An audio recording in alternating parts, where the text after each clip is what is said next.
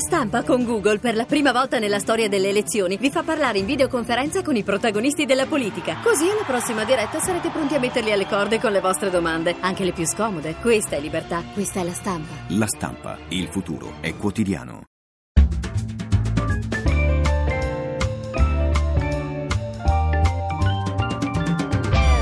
Il campionato? Rivediamolo alla radio. Ringraziando per la collaborazione Lorenzo Balletti andiamo alla prima partita, quella delle 12.30 a Verona, Juventus batte Chievo 2-1, l'arbitro era Bergonzi di Genova, gli assistenti Nicolai e Grilli, il quarto uomo De Luca, gli arbitri d'area Rocchi e Tommasi, Matri è tenuto in gioco da Andreolli nell'azione che porta la squadra bianconera in vantaggio, spettacolare la conclusione al volo, perfetto l'assist di Vidal, al tredicesimo Corini protesta con l'arbitro per un presunto mani di Barzagli su cross di Terò da sinistra, ma lo Juventino colpisce il pallone prima di testa, poi con la coscia. A metà del primo tempo l'assistente Nicolai blocca Lichsteiner in posizione di sparo nell'area veneta per un fuorigioco che alla Moviola non c'è.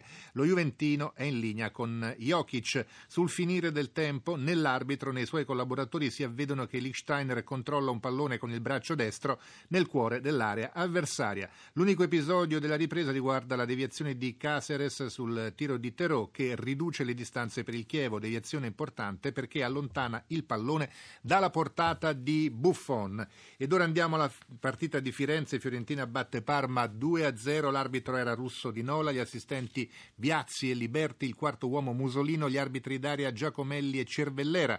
Al sesto minuto Lucarelli, finito a terra nell'area per Mense, tocca il pallone con la mano allontanandolo dalla portata di Toni che protesta, ma probabilmente neanche se ne accorge, coperto com'era dal corpo dell'avversario. Di questo avviso anche l'arbitro che non fischia il rigore. Al dodicesimo Mirante, dopo uno scontro con Migliaccio in uscita alta, perde il pallone che finisce in rete. L'arbitro annulla ed è giusta la decisione. Jovetic è in posizione regolare quando al quinto minuto della ripresa ruba il tempo tempo a Lucarelli e raddoppia. Al 62esimo l'assistente Liberti segnala un fuorigioco inesistente di Borsa Valero e blocca così un'azione da gol della Fiorentina. Invece ci prende, ci indovina poco più avanti quando costringe l'arbitro ad annullare una rete di Toni pescato oltre la linea difensiva del Parma. E ora Genoa-Lazio, la vittoria del Genoa 3-2, l'arbitro era Tagliavento di Terni, gli assistenti di Fiore e Giordano, il quarto uomo Tonolini gli arbitri d'aria Giannoccaro e Velotto. Al quarto d'ora sul punteggio ancora fermo sullo 0-0 il Genoa reclama un rigore per un presunto mani di Radu su tiro di Kuczka. L'arbitro fa giocare e la Moviola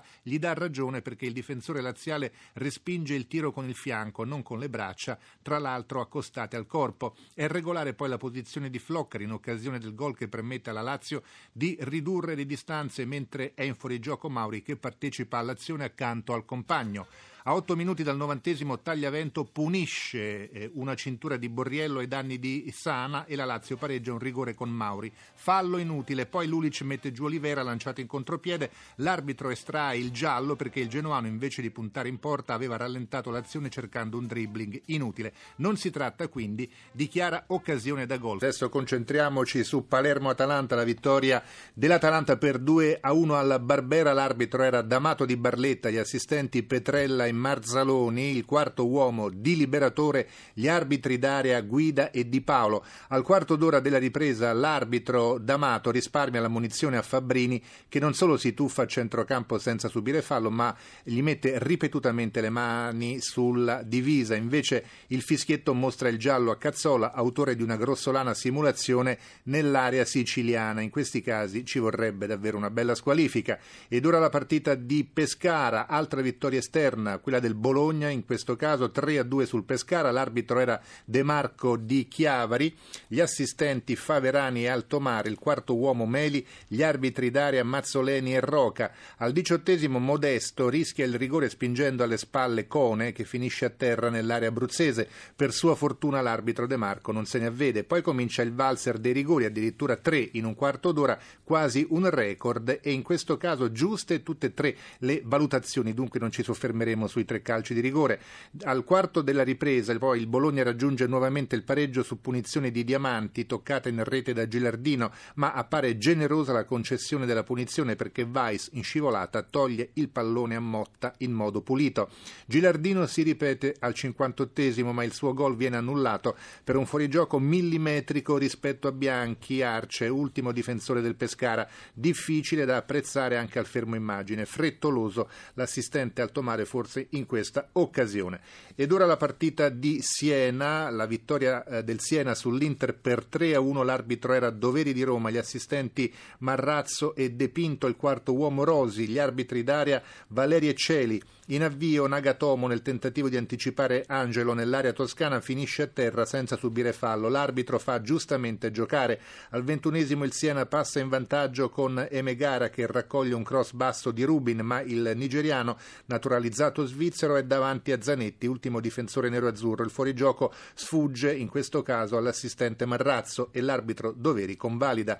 Un minuto dopo l'Inter pareggia con un tiro cross di Cassano sfiorato da Nagatomo comunque in posizione regolare. Al 33 c'è un contatto fra Belmonte e Cassano a centro area.